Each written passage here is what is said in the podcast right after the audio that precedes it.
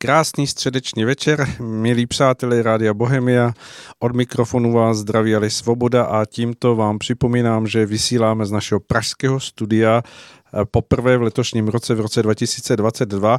A je tak trochu symbolické, že tím prvním hostem v našem letošním vysílání je pan eh, Jindřich Reichl, právník, já ho osobně nazývám advokát, jak byl advokát chudých, tak já ho hm. nazývám advokátem pronásledovaných lidí koronavirem. Tak vítejte. Děkuji moc za pozvání, já jsem vždycky moc rád zajdu a, a moc si to vážím. Eh, to, co vlastně děláte pro eh, informační sdílení tady v České republice, pro pluralitu názorů a v podstatě vy jste byli jedním z těch, kdo to celé nastartovali tou českou konferencí, takže jsem do rády a chodím vždycky moc rád. Moc děkujeme, my si zase vážíme vašeho času a ten, kdo vás sleduje, tak určitě eh, může potvrdit to, že já prakticky kdekoliv otevřu nějaké médium, tak, tak, tak vás nějakým způsobem vidím nebo slyším slyším nebo zahlédnu a myslím si, že to je dobře, protože vás hlas je důležitý v té dnešní době, protože přinášíte oponenturu, která je velmi, velmi potřeba, takže díky vám za to. No, tak taky už mě říkali kamarádi, že už se bojí otevřít ledničku, abych tam na ně nevyskočil. Jediný, kdo mě teda skoro nevidí, tak je moje manželka. Tak takový trošku paradox, ale, ale ho, tak, to, tak to je, ale každopádně já moc děkuji za tu obrovskou podporu, který se mě dostává od mnoha, mnoha lidí to, že dneska ta síla hlasu je taková, jaká je, tak je jenom díky nim, díky tomu, že eh, oni mi dali tak obrovskou důvěru a, a um, tolik podpory, tolik vyjádření, uh, sympatí a, a toho, že jsou připraveni vlastně stát za mnou, uh, že mě to dává ten prostor a že mě, že mě další a další média vlastně uh, umožňují vystupovat s mými názory. Takže za to moc děkuji lidem a i všem těm, kteří, nám teď, kteří nás teď poslouchají. Hmm. K tomu se určitě dostaneme, dostaneme k těm médiím, protože jste se objevil už i v tom mainstreamovém médiu, teď eh, v tom hm, takovém tom nejotevřenějším a bylo to velmi zajímavé setkání, protože jste tam měl oponentura z té jedné z těch těžších vah, jak to tak bývá. A myslím si, že jste se toho zhostil eh, velmi se ctí a jenom ještě, jak jste zmínil vaši paní, eh, na vašem facebookovém profilu jsem viděl nějaké eh, fotky, které jste měl s rodinou moc hezké, takže z toho vyzažování vaší paní i, i vašich dcer, jako je to, že, že máte zázemí, že máte podporu a myslím si, že to je také to, co dodává tu sílu do, do toho boje. Je to tak? No, bez diskuze, bez diskuze. Uh tím, že tady moje manželka se mnou sedí, tak musím být jako opatrný, co řeknu. Ale ne, každopádně a ta podpora rodiny je obrovská. Já dnes a denně mluvím s lidmi, kteří jsou nešťastní z toho, že vlastně právě v té rodině jsou buď to jediní a jejich partner třeba má jiný názor na tu danou situaci a opravdu některé ty příběhy jsou neuvěřitelně silné a často je člověku líto, že nemůže pomoci. Hmm. Velmi často se to týká třeba rozvedených partnerů, kteří mají děti ve střídavé péči. Jeden partner chce děti naočkovat, druhý nechce. Hmm. A teď to řešit je obrovsky samozřejmě složité. Takže eh, v momentě, kdy ti lidé nemají tu podporu, já jsem zažil na demonstraci, kdy přijela prostě paní z Jižních Čech do Prahy, a, a vlastně se slzami v očích mě tam objímala a říkala, já jsem se musela přijet, protože mě prostě kolegové z práce i v rodině nemám žádnou podporu a, a jenom tady jako se cítím, že jsem mezi lidma, kteří mi rozumějí. Takže opravdu tahle doba je těžká, těžká doba vždycky vytváří silné příběhy. A já jsem moc rád, že mohou být eh, součástí toho, že, že ti lidé mají, mají mm, alespoň možná díky trošku mé práci třeba um, větší energii a větší chuť a větší, větší naději, větší hmm. naději, že to dobře dopadne. To, eh, ta naděje je za mě Eh, slovo, které dneska moc nepoužíváme, eh, většinou ho neslyšíme, je to neustále nějaký strach a nějaký stres a, a všechno kolem toho. A to slovo naděje je podle mého názoru jedno z nejkrásnějších českých slov, které vůbec máme a já myslím, že to je to, co lidé v současné době moc potřebují. Hmm, souhlasím do posledního písmenka toho slova naděje. E, ještě když se vrátím k vašim blízkým, byli to i oni tak trochu k tomu, aby vás to vyburcovalo k tomu boji, ve kterém teď jste? Jako byl to ten podnět vědomí toho, že, že i vlastně vaši blízcí jsou v ohrožení nějakého tlaku a ovlivňování a mm, vlastně formování tím, tím nastaveným systémem toho, toho donucovacího režimu? Zcela jistě, ono to má kombinaci to, že já když jsem vyrůstal, a, tak na mě měl velký vliv můj otec, který bohužel už nežije poměrně dlouho ale on mě hodně formoval a v podstatě mě vychovával tímhletím způsobem, aby člověk neohýbal záda před tím mm. režimem, eh, tím, že prožil celý život v komunismu, ale nikdy nevstoupil do strany, vždycky proti němu aktivně bojoval tak eh, mě jednoznačně říkal, prostě mě to za to nestojí. Nějaká lepší pozice v zaměstnání nebo možnost někam vycestovávat. Eh, pro mě je, je to, že, že si udržím tady rovná záda a že prostě nepůjdu do nějakého prvomájového průvodu a nebudu křičet se sovětským svazem na věčné časy, tak to je pro mě cenější, než to, že nebudu moci jet do Jugoslávie na dovolenou. A já musím říct, že tohle mě obrovsky ovlivnilo. Eh, on říkal, to jeho hlavní heslo bylo, musíš zůstat svůj. Hmm nenechat se ovlivnit nikým a ničím a hlásat to, v co věříš. A e, když jsem viděl tenhle ten režim, který tady začal zapouštět kořeny někdy před tím rokem a půl a bylo to vidět prostě od začátku, tam je to krásné anglické slovičko pattern, ta, ta, ta, ten jaksi vzor, vzor toho, kam to směřuje, tak jsem si říkal, že mm, stejně tak jako, jako bojoval táta, takže já nemůžu zase nechat tohleto svým cenám tady. To prostě mm, ta, ta svoboda je tady omezována dnes a denně, každým dnem je u, u, ukrajován ždibíček za ždibíčkem té naší svobody a e, stále a stále se více prosazuje moc státu nad svobodou jednotlivce. Hmm. A já myslím, že to je nejzávažnější hrozba, které v současné době čelíme a v podstatě všechny ty dílčí útoky na ně, ať už ty různé izmy a a právě včetně tedy covidismu a včetně prostě toho, že tady je tlak zase naprosto umělý, nesmyslný na zvýšení cen energií, na to, aby občan byl stále více a více závislý na státu, tak to je prostě součástí toho jednoho velkého jaksi boje mezi eh, svobodou jednotlivce a pravomocemi státu. Ten hmm. boj se vede od nepaměti, od té doby, co stát vznikl a, a v současné době zase trošku prohráváme protože samozřejmě ty, ty, ty, ty moce státu a takové ty uh, floskule o tom, že uh, zájem celku nebo zájem, zájem toho státu, toho vyššího dobra je víc než zájem jednotlivce, tak to je, to je něco, co vždycky vede k totalitě. A už, už to tady i slyšíme, byly takové ty diskuze ve stylu musíme redefinovat demokracii. Tak to, to ne. To prosím nás, demokracie, ta je od starého Řecka pořád jako fajn a funguje a nic redefinovat není potřeba, takže takové ty hlasy ve stylu musíme redefinovat demokracii, neboť individuální svobody člověka mají také své meze a mají je tam, kde nastává zájem toho celku, tak to je, tyhle, tyhle větičky mě zní eh, velmi alarmujícím zvukem. Hmm, hmm.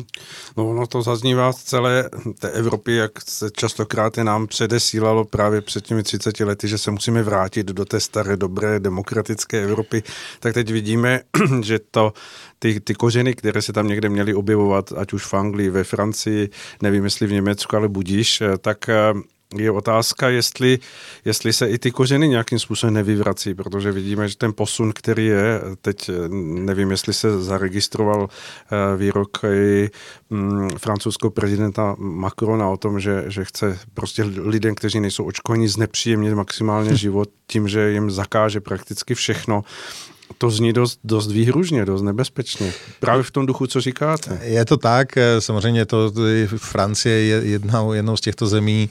Paní Merkel zakončila tu svoji hrůzovládu, kterou dle mého názoru jednou historie ještě eh, pořádně rozcupuje, protože opravdu dovedla Evropu ze svobodného, velmi, velmi prosperujícího kontinentu eh, k celku, který je dnes svázán všemi možnými normami, který je ohrožován eh, migrační vlnou a který samozřejmě, eh, jak už jsem řekl, krájí ty individuální svobody den po dní, tak eh, také ona vlastně říkala, že je potřeba zavést v Německu režim, že neočkovaní budou moci jenom na nákup potravin a hmm. jenom, jenom do lékárny.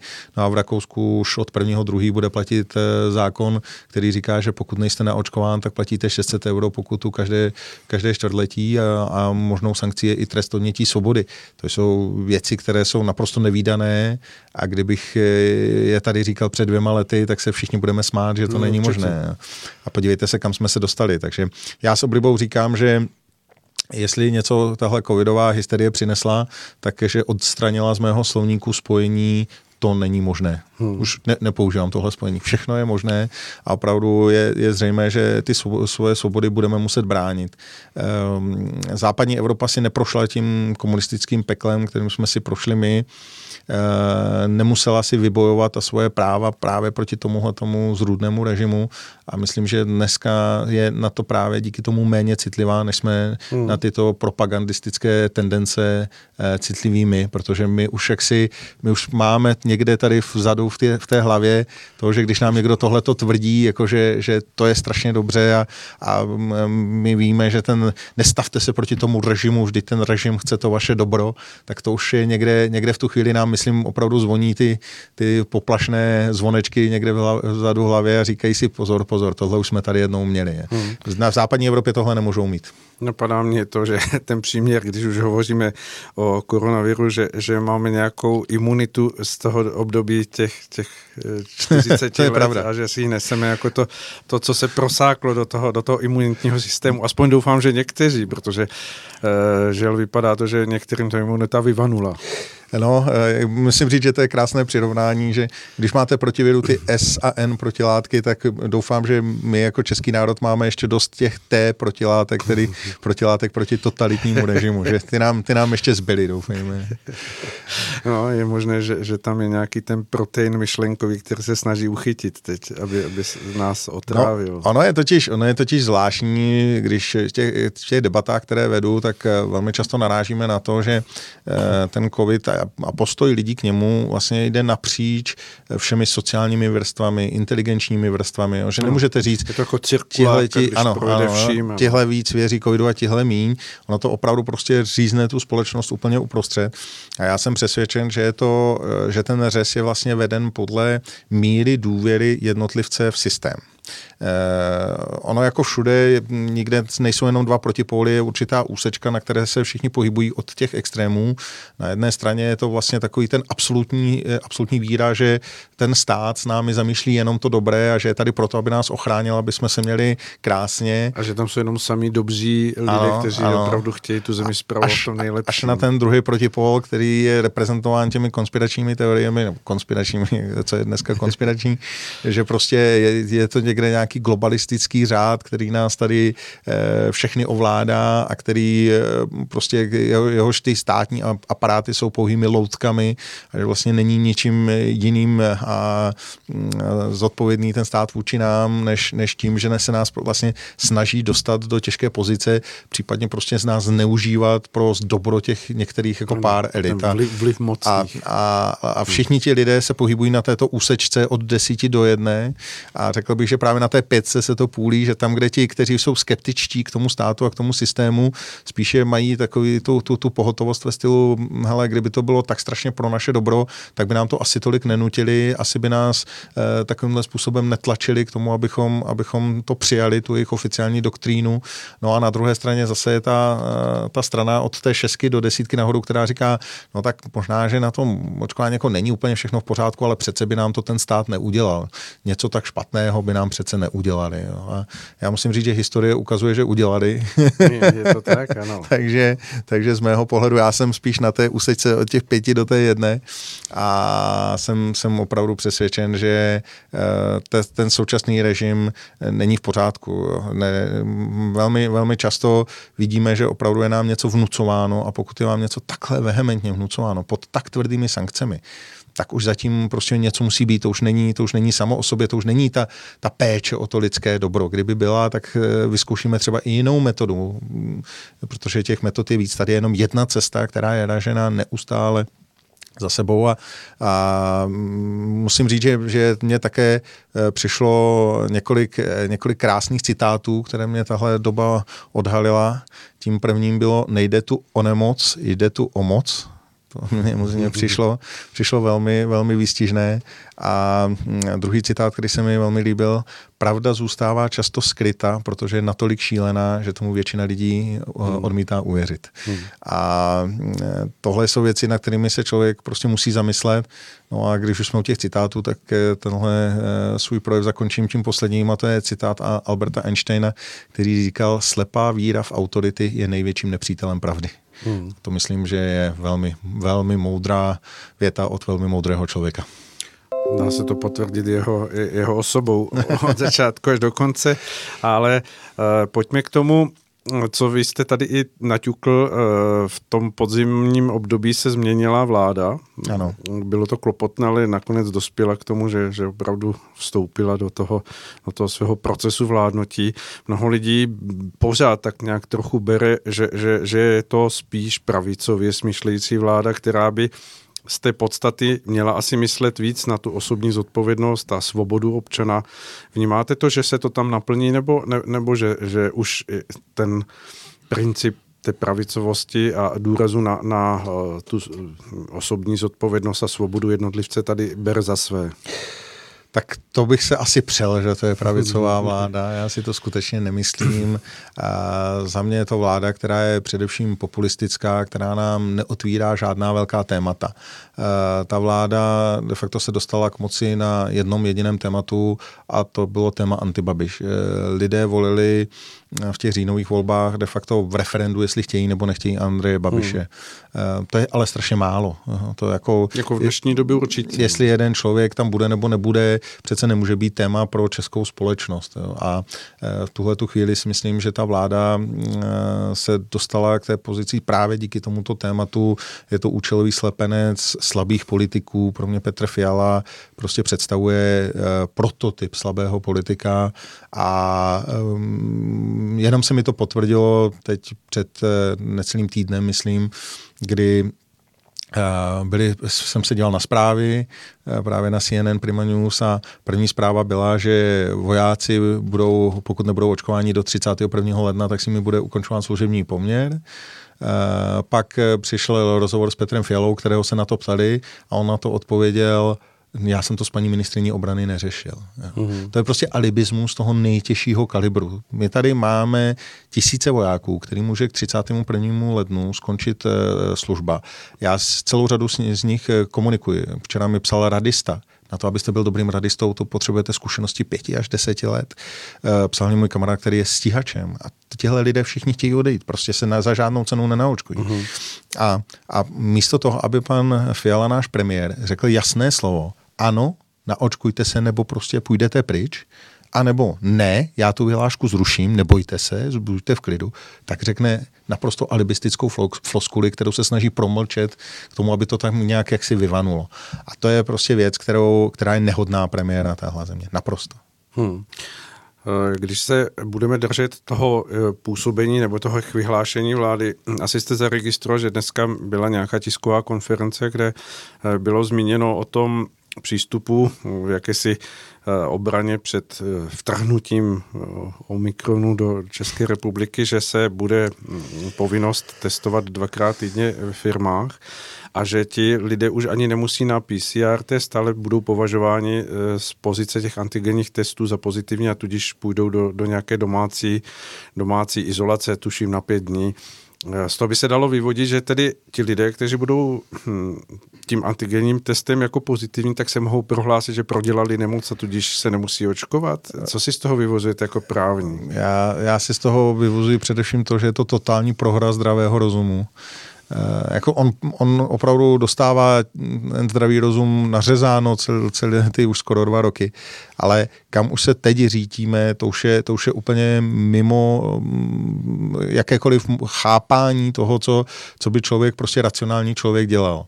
Eh, máme tady jasná data, která ukazují, že AT1 vakcinace na Omikron nefunguje. Vakcinace na Omikron je zbytečná, ta současná.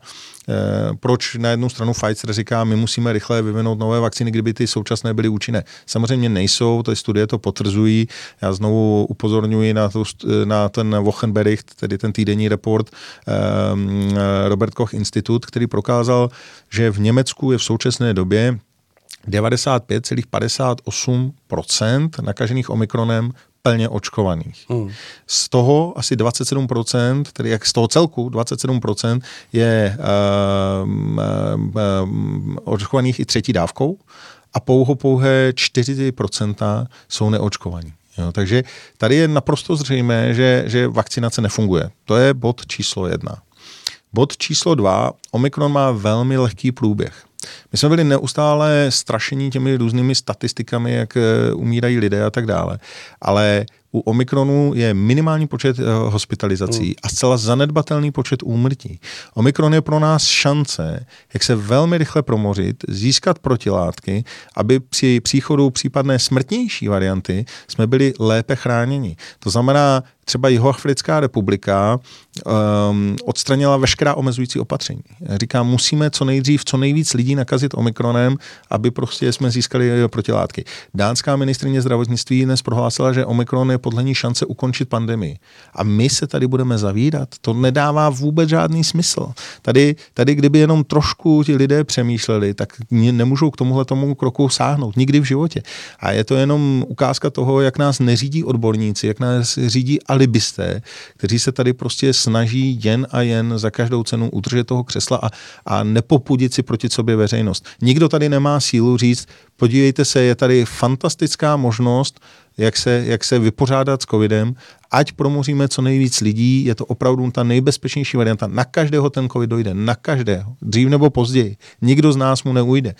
A tady je prostě možnost se velmi rychle promořit, získat tu kolektivní imunitu, a být daleko lépe chráněni před dalším, eh, před dalším mutací. Ti lidé by to zvládli. Oni by to ustáli, oni by to pochopili. Ale potřebujete někoho, kdo jim to takhle na rovinu řekne a vysvětlí a bude si zatím stát. Hmm.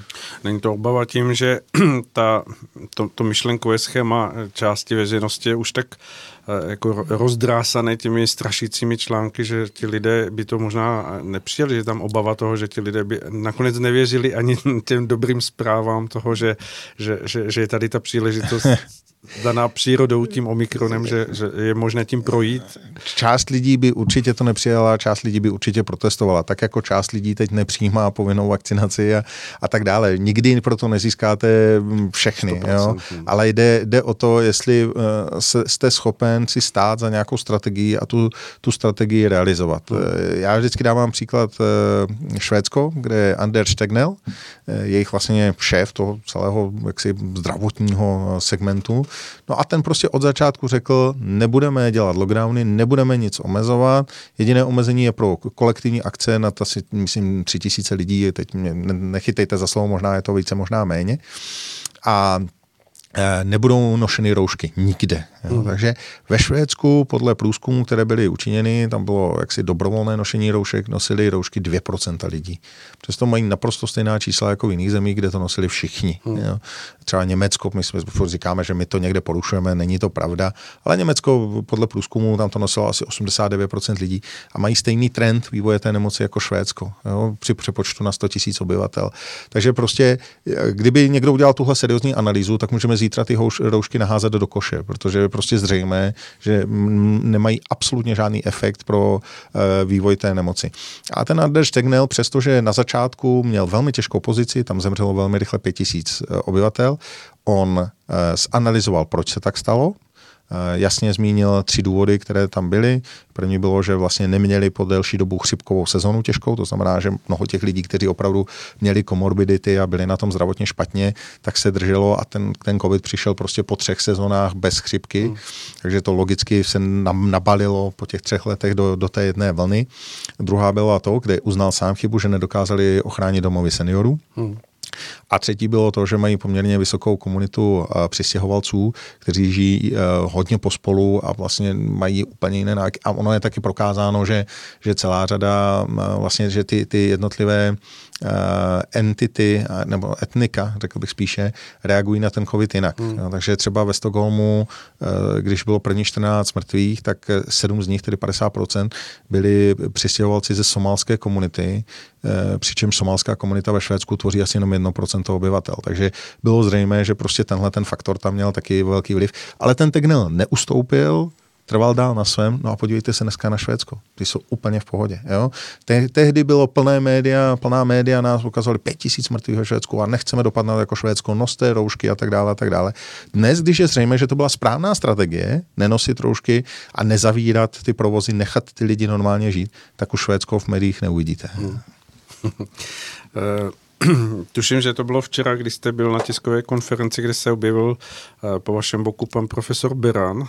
Měli jste příležitost také pohovořit mimo mikrofon, je na jeho pohled vůbec ten, ten celkový způsob, jak se řeší ta eh, pandemie?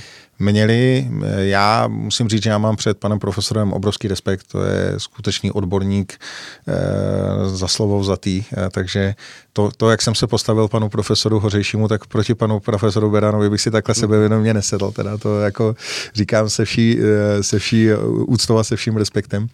A já myslím, že on to vidí velmi střízlivě, řekl bych, že prostě má na to naprosto jasný pohled, tedy že povinné očkování je zbytečné v tuto chvíli, eh, že nám jednoznačně chybí eh, primární péče, na tu klade obrovský důraz, kdy vlastně lékaři, praktici neposkytují, ani na to nemají kapacity a možnosti. To není jaksi kritika jejich, to je kritika států, že jim nedal ty správné instrukce, jak se mají v tomhle případě chovat. Toho, toho, Pan profesor Berán třeba tam zmínil, no. zmínil několikrát, že je pro něj nepochopitelné, jak to, že UZIS nezasílá každé ráno praktickým lékařům seznam pozitivně testovaných osob, kteří jsou jejich pacienty. Uh-huh. Říká, to je, to je tak jednoduchá záležitost. To je prostě, když si sedne jeden, jeden člověk počítači, tak to musí za hodinu mít naprogramované, že vlastně ten úzis každý den rozešle ty testované osoby tomu praktickému lékaři, u, ko, u kterého jsou v jeho oboru. Hmm. A on by je měl kontaktovat a měl by s nimi začít pracovat. On říká, to se neděje. Hmm. A je to strašně jednoduchý krok, který by nám obrovským způsobem pomohl. No a, a e, samozřejmě Eh, také jeho pohled eh, na věc je v tom, eh, je v tom důrazu na prevenci. My tady absolutně zapomínáme na prevenci. To, co dřív platilo, že prevence je základ, tedy udržování zdravého pohybu, množství vitaminu C, D v krvi, zinku, selenu, to je věc, která, kterou my jsme tady úplně opustili. Jo. Tady by mělo prostě před eh, každými zprávami v 19.30 běžet upozorněním vemte si vitamin C, ještě to distribuovat zadarmo, protože samozřejmě už dneska je prokázané, že čím máte nižší uh, hladinu vitaminu D v krvi, tím máte těžší průběh covidu to je, to je, tam je přímá úměra. To znamená, prostě rozdistribuovat vitamin D by obrovským způsobem pomohlo. Co ale dělá tahle vláda, nebo ta předcházející, abych nekřivděl, já zastupuju jeden e-shop, který eh, nabízel svým pacientům, eh, pardon, svým eh, zákazníkům vitamin C a vitamin D a se slovy posilte svoji imunitu, prospěje to i v obraně vůči covidu. No a státní a potravinářská, státní potravinářská zemědělská inspekce dala tomuto e-shopu pokutu 140 tisíc korun za to, že klame své zákazníky. Tak to, to, to, to si říkáte, jestli jako stojí na hlavě tam, nebo, nebo jako co se jim děje, nebo jestli upadli někde z nějaký velký výšky. Že samozřejmě tohle by měl dělat stát, ne, že jako si, si počkáme na ty občany, jestli to koupí, ale stát by měl to C, D, Zinek, Selen a další potřebné látky distribuovat a kdybychom, protože samozřejmě ten izoplinozin, který pan profesor Beran eh, propaguje, nebo ten Ivermectin, který má, který má samozřejmě taky vynikající účinky a jenom je programově dehonestován tak, aby nezacláněl vakcína, tak kdybychom je nasadili preventivně u rizikové skupiny, tak já teď a tady se s vámi vsadím, že budeme mít o 80% méně úmrtí. Hmm, hmm. Vím, že pan profesor Biran toto zmiňoval, tento protokol už, už na začátku, tuším, roku 2020, kdy hovoří právě zejména o domových seniorů, kde lidé, kteří prakticky celoročně leží eh, s minimem příjmu toho přirozeného vitaminu D, protože nemohou na sluníčko, tak aby jim byl dáván, aby, aby byl aplikován vitamin C a že, že on měl zkušenost z těch eh, domovů, kam nějakým způsobem mu byl umožněn přístup, že když to bylo aplikováno, že ti lidé přestáli ten, i ten těžký covid, který byl v tu dobu vlastně v té alfa verzi nebo v tom eh, bez problémů, že, že, že jim nic nebylo. Do no, té doby, než je naočkovali samozřejmě. Uh, já jsem hovořil teď před nedávnem na svém facebookovém kanálu, i to můžou lidé, lidé vidět, s, s pracovnicemi z těch domů seniorů. Oni říkali vlastně, my jsme to loni na podzim léčili izoprinozinem, DChem, Cčkem a byli jsme bez problémů. Hmm. A, a v současné době potom na očkování nám tady ti lidé odcházejí jeden po druhém. Hmm. Takže ta, ta, jedna věc je statistiky a, a to, co nám dnes a denně média prezentují a druhá věc je mluvit přímo s těmi lidmi, kteří v těch zařízeních Praxe, pracují ano. a oni vám to všichni dneska potvrdí, hmm. jaká je ta, ta, ta realita. A samozřejmě prostě eh, ta loni na podzim jeden z mých známých pomohl domů seniorů eh, dodáním izoplinozinu C, C, D z vlastních zdrojů, toho Beranova protokolu a přestože se tam nakazilo vlastně 54 rizikových pacientů, vysoce rizikových z hlediska toho, že to je domov seniorů, tak nezemřel ani jeden. Hmm. Jo, takže eh, tady, tady je hrána falešná hra, kdy eh, místo toho, abychom léčili lidi a zachraňovali jejich životy, tak se naše úřady a ti takzvaní odborníci, kteří tohle to propagují, tak se stali prostě prodejními agenty farmaceutických firm. Já to klidně takhle řeknu. Teď jste mi nahrál, abychom se vrátili k tomu vašemu angažma eh, v, no, v televizi, teď nevím, jestli to smím říct, ale dobře, Prima News, kde jste měl ten uh, duel, nebo já nevím, jak to říct, nebo eh, debatu eh, s profesorem Hořejším. Jak si vysvětlujete, že právě eh, i po těchto zkušenostech protokolů třeba profesora Berana a dalších a i z té praxe jsou schopni tito lidé opakovat neustále, jak kdyby se jednalo o jakousi ohranou desku, to, že jedině očkování a třetí očkování a další očkování je řešení. Jsou to ti agenti, nebo, nebo se dá hovořit o tom, že, že jsou zacikleni v nějakém svém myšlenkovém vidění světa? Obojí je možné. Obojí je možné. Prostě pokud eh, jste um, 40 let někde zavřený v laboratoři, nepozna, nepotkáte pacienta reálného. To, hmm. Víte co, to je, prostě mnoho lidí si to neuvědomuje, ano, že tohle že, jsou vědci. Že to jsou teoretici. To, to nejsou lékaři, kteří by ty lidi dnes a denně vyšetřovali a pracovali s nimi. To jsou prostě teoretici, kteří jsou z laboratoři a v životě pacienta pacienta neviděli. Nikdy v životě. Hmm. A pokud jste prostě 40 leté laboratoři a teď to vidíte, jak vám to tam jako hraje ty látky a teď jak in vitro tam to něco dělá, tak opravdu se můžete dostat do toho, že, že tomu natolik věříte, natolik věříte, že prostě nejste schopen eh, opustit tu myšlenku, že by to nebyla pravda. Jo? To je ten jev známý pod pojmem kognitivní disonance, že máte vidění světa takové, že vlastně odmítáte přijmout pravdu, která je v rozporu s tím vaším viděním světa. Hmm. A to jako je velmi dobře možné. Um, druhá možnost je samozřejmě jakákoliv forma korupce, kterou, kterou rovněž nevylučuju. Nechci tím někoho obvinovat osobně, ale, ale víme, co farmaceutické firmy eh, dělaly v minulosti. Řada z nich jich dostala obrovské pokuty, mnoha milionové pokuty za uh, ovlivňování ať už lékařů uh, nebo, studií. nebo studií. No. Tak to je zřejmé. Já jsem dneska zrovna se o tom bavil, to je taková věc, která myslím ještě nezazněla v Eteru. Uh, v roce, když byla v roce 2008-2009 velká hypoteční krize v USA, ta nemovitostní krize, ano, ano, ano. tak vlastně ten základ byl v tom, že tam byly ratingové agentury, Standard Poor a další, které nadhodnocovaly ty cené papíry, které ty banky prodávaly. Takže ve skutečnosti to mělo mít rating D nebo E a oni tomu v klidu dávali B nebo A. On se hovoří o takovém přebalení těch, ano, těch eh, ano, paketů. A, ale, ale a, a oni to dělali a to, tam bylo krásně vidět, když byl prostě rozhovor s nimi a oni říkali, a proč jste to teda dělali? On říká, protože vedle je agentura, který, kdyby jsme to neudělali pro tu banku my, tak tam bude ta agentura a ta jim to Ačko dá a my bychom přišli o kšeft, hmm. kdyby jsme to rejtovali podle skutečnosti. No a samozřejmě to samé platí ve farmabiznesu. Tam jsou testovací společnosti. Myslím, že málo kdo si jako dovede představit, jak to schvalování probíhá. To není tak, že na FDA sedí odborníci, kteří koukají do mikroskopu a, a zjišťují, co v té vakcíně je. Ne, to jsou úředníci, kteří dostanou takhle soubor papírů a když ten soubor papírů splňují to, co, splňuje to, co oni mají e, nastaveno, tak to prostě odfajfkují a vydají to schválení. No, no.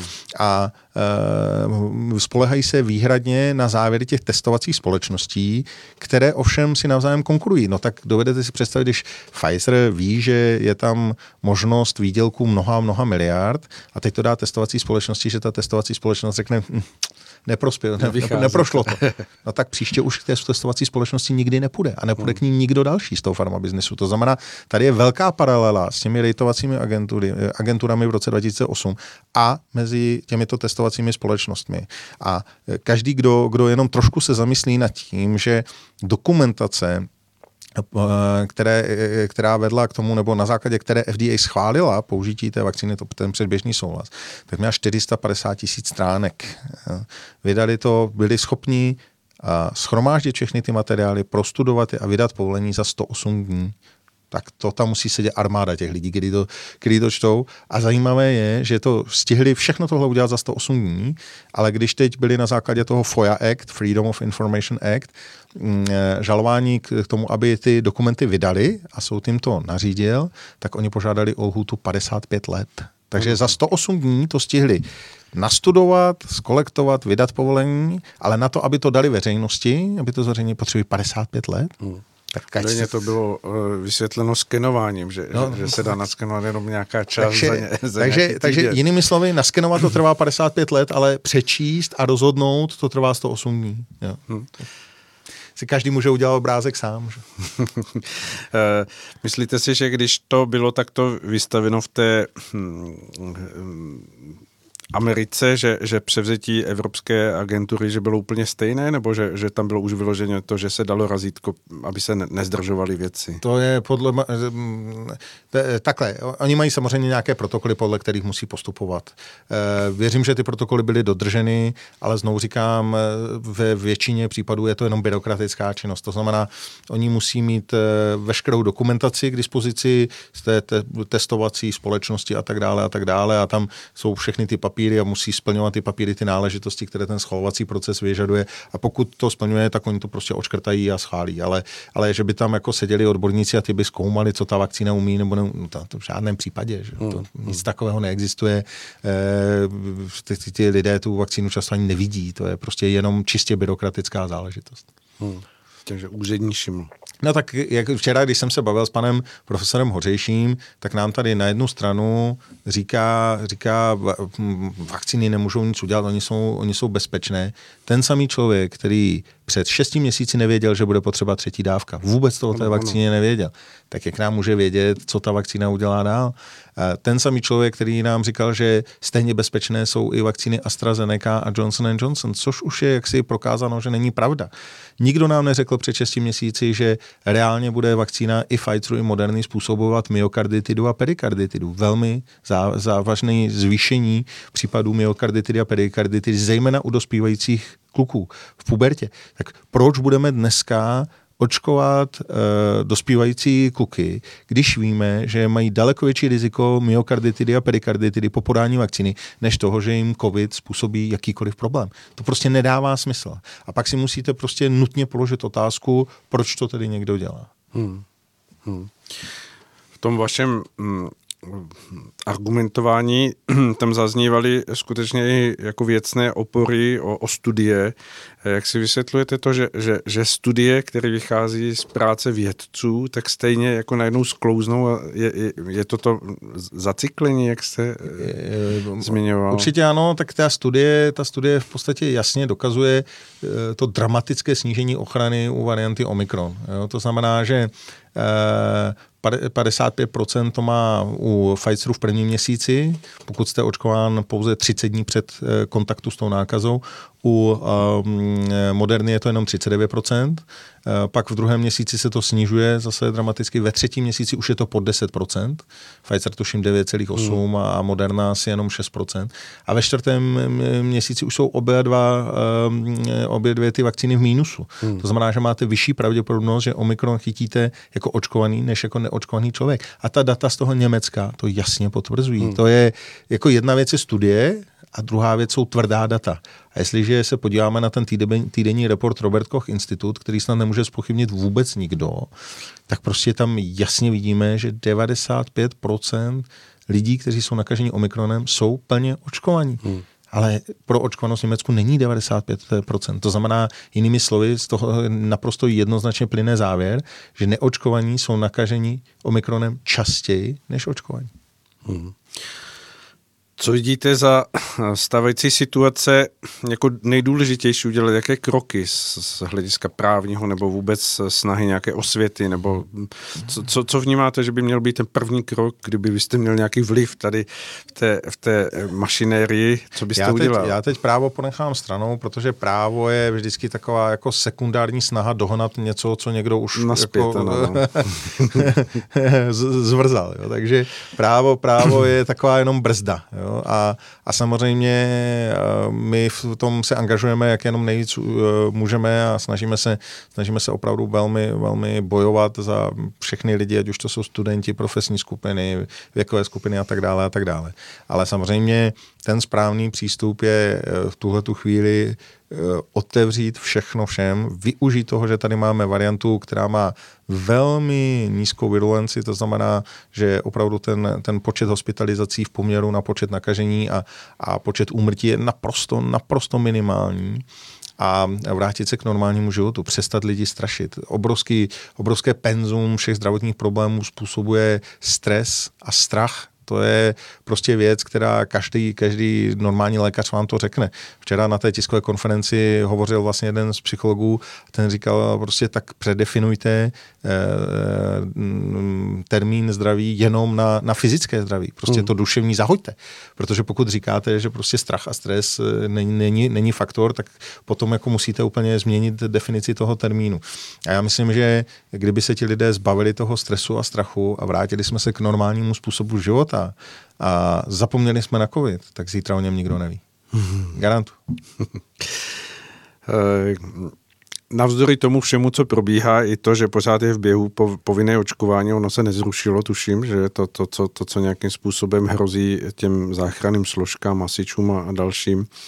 Jak vidíte další vývoj? Myslíte, že, že ty další studie, které budou přicházet, eh, budou víc a víc prolamovat to, to eh, ohlušení tady několika těch, těch vědců, kteří ovlivňují ten, ten stav toho že, že jediný směr je očkování? Já myslím, že oni už do toho investovali tolik e, svého vlivového ka- kapitálu a osobnostního kapitálu, že oni už vlastně nemohou cuknout. Oni, oni to musí dotáhnout až do konce. To znamená, jakmile tady uvidíme třeba e, zvýšený výskyt nežádoucích účinků po, po vakcinaci, e, i jakmile tady uvidíme daleko horší průběhy těch e, očkovaných, tak oni přijdou zase s novým, novým vysvětlením. To mhm. znamená, řeknou, je tady nová mutace, zase je potřeba se proočkovat. Jo. Zase očkování je jediné, co vás může zachránit. Oni neřeknou v tu chvíli, očkování nefunguje, je to strategie, která selhala odstupně od něj. Oni naopak jako budou ještě víc jako tlačit na, na ten plyn a říkat, teď je tady nová mutace a teď máme, musíte znova dvě dávky. Jo. Že prostě tahle je strašně nebezpečná a tu jako musíte, já to očekávám opravdu ještě letos zimě že přijde nějaká mutace, jako velmi těžká. Jo. Albert Burla, už šéf Pfizeru, tak nám tam říkal, že se obává spojení delty a omikronu, že to by byla takzvaná monster mutace, no tak jako Albert Burla nikdy nic neříká do větru. A, já se přesně obávám toho, že, že někdy tady v únoru nám přijde takováhle nová mutace, zase se to mediálně nafoukne, řekne se, že to má šestkrát větší smrtnost a že umírají už i děti a tak dále a tak hmm. dále. A reakce na to bude, bude místo toho, aby jsme řekli, tak podívejte se, jak to očkování totálně selhalo, reakce na to bude, teď už je nutné, aby to očkování bylo definitivně povinné pro všechny. Vzpomeňte si na mě. Šestý booster. No, no to, to nebude šestý, to bude první a druhý na novou variantu. To se marketingově, to se marketingově lépe prodává. no, se uvidíme. Přesto, ale eh, je asi potřeba říct, že, že eh, ty ledy nějakým způsobem praskají, protože vy jste dostal příležitost jít do nějakého média, které je trochu viditelnější a slyšitelnější, o něco málo víc než my tady v Rádiu Bohemia. A i z té eh, konference, kde vy jste byl účasten, tak tuším nějaký krátký výstup pana profesora Berana se objevil, tuším na nějakých mainstreamových ano. tiskovinách nebo v internetových verzích. Neberte to jako signál, že, že se to stává neudržitelným i pro ty tiskoviny nebo pro ta média? No, ono samozřejmě, ta, ta pravda bude vždycky probublávat na ten povrch čím dál tím víc, eh, čím bude víc viditelnější. Eh, zatímco dřív ty nežádoucí účinky po těch vakcínách vakcínách eh, se týkaly malého množství lidí a bylo možné to jaksi utlumit eh, takovými těmi mm, Eh, jaksi výmluvami ve stylu to nějak nesouvisí a to jsou nějaké příběhy hářů z Facebooku a podobné věci, tak dnes už se dostáváme do stavu, kdy mnoho a mnoho z nás zná osobně lidi, kteří měli buď to nějakou komplikaci hmm. poměrně závažnou, nebo například zemřeli po té hmm. vakcíně.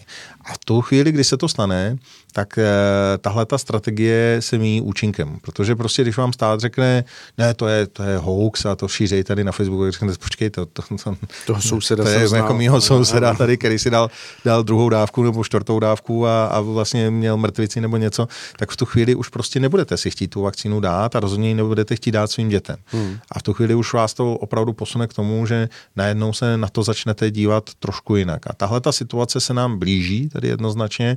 Včera tam vystupovala Jana Gandalovičová, která je kardioložka a popisovala tam konkrétní příklady, jak hokejista draftovaný do NHL, draftovaný do NHL, si dal druhou dávku proto, aby vlastně mohl vůbec odletět za oceán a mohl tam hrát v NHL.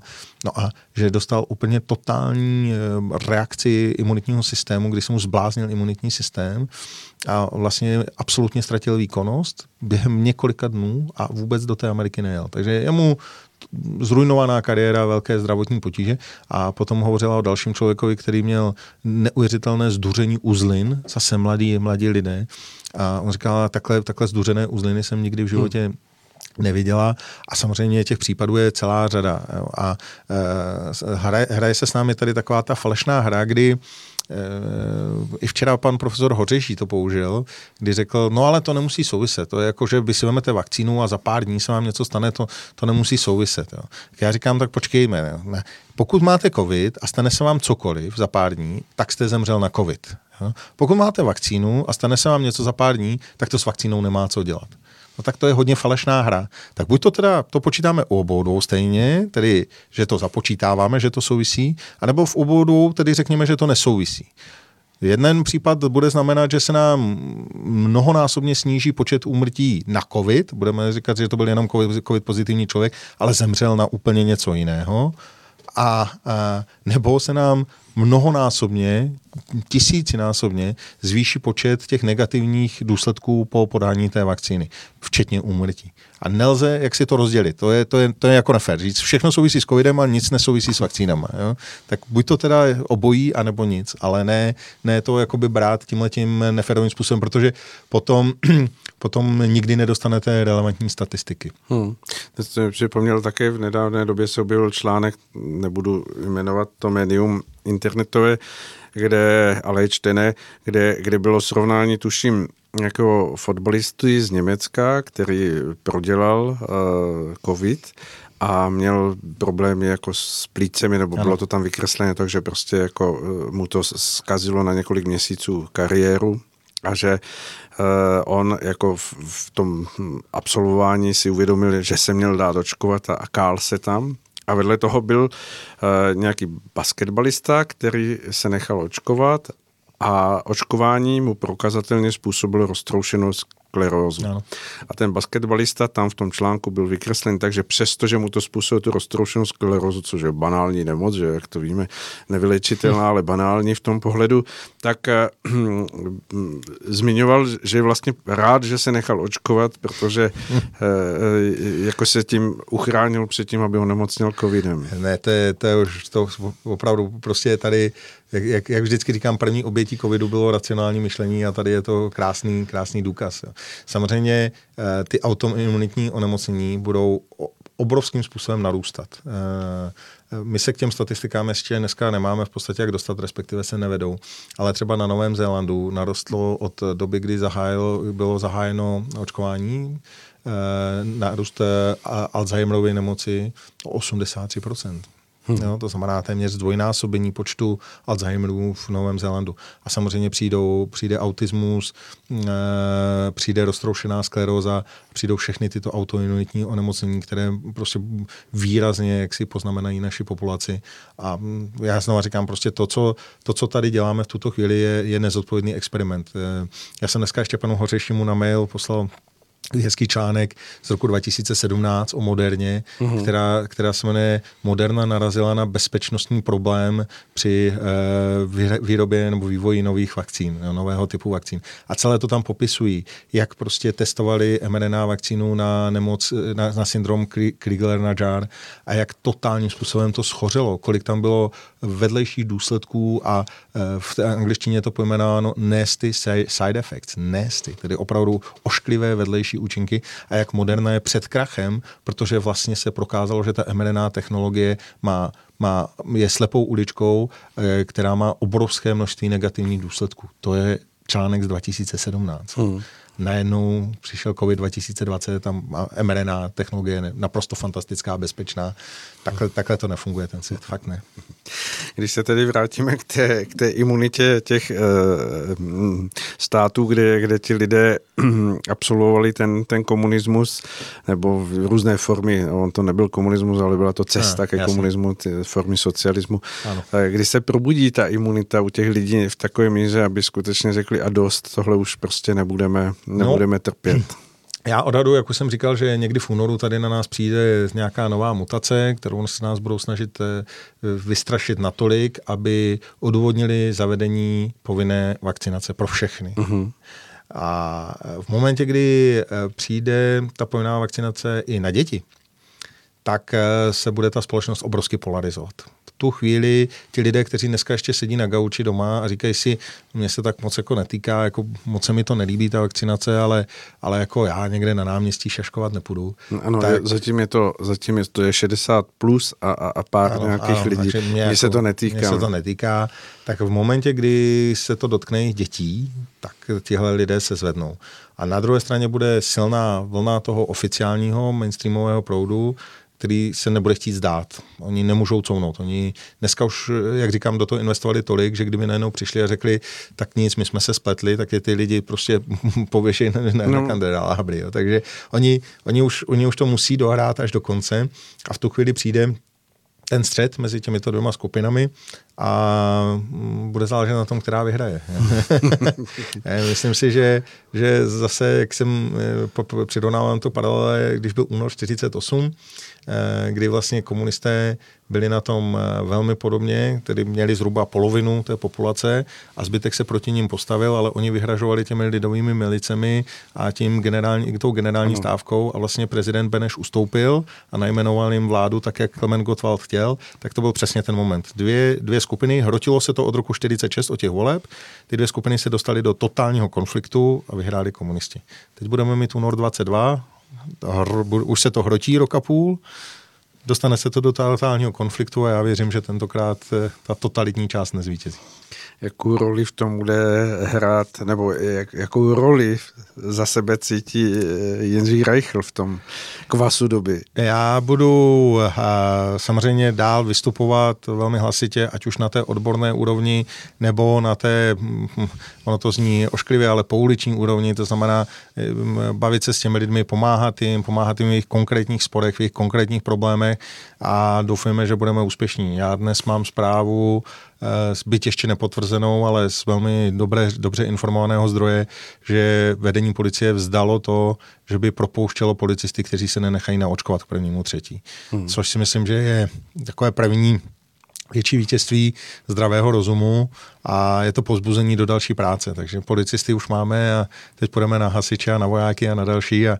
a doufujeme, doufujeme, že ten zdravý rozum se zase jednou vrátí k vládě.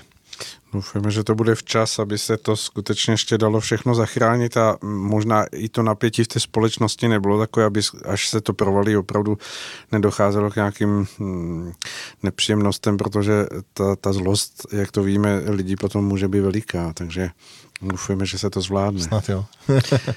Eh, moc vám děkuji, že jste si našel v tom svém nabitém programu mm, z těch dní, které teď prožíváte se začátkem letošního roku eh, čas pro Radio Bohemia. Budeme rádi, když to bude zase někdy v nedaleké době eh, možné zopakovat s vámi, protože je to vždycky přínosné. No, přejeme vám za Radio Bohemia, ať se vám všechny vaše kroky, které si nesete v tom svém profesním i osobním životě, ať se vám vydaří, ať to všechno zvládnete a vaše jméno se nestratí v tom kvasu doby. Já moc děkuji a jak už jsem říkal, vy jste byli jedno z prvních médií, kteří, které mě dalo prostor se tímhle tím způsobem vyjadřovat a já si to velmi vážím, takže eh, pro vás kdykoliv a rád sem přijdu zase, kdykoliv mě budete chtít pozvat. Moc děkuji. Moc děkujeme také. Tak a, to je z našeho dnešního úvodního rozhovoru, milí posluchači, všechno. Já bych ho nazval, že to byl rozhovor nahrazující Mariana Kechlibara, který chodil do rádia ještě na podzim, aby nám e, vždycky zmiňoval to, co se děje na západní frontě. My jsme to nazývali na západní frontě klid, takže můžeme ten dnešní rozhovor pojmenovat tak trochu symbolicky mm, koronavirové frontě klid a opravdu to bylo všechno a my si teď dáme skladbu a uvidíme, jestli nám dorazí další host. Ten se vrůží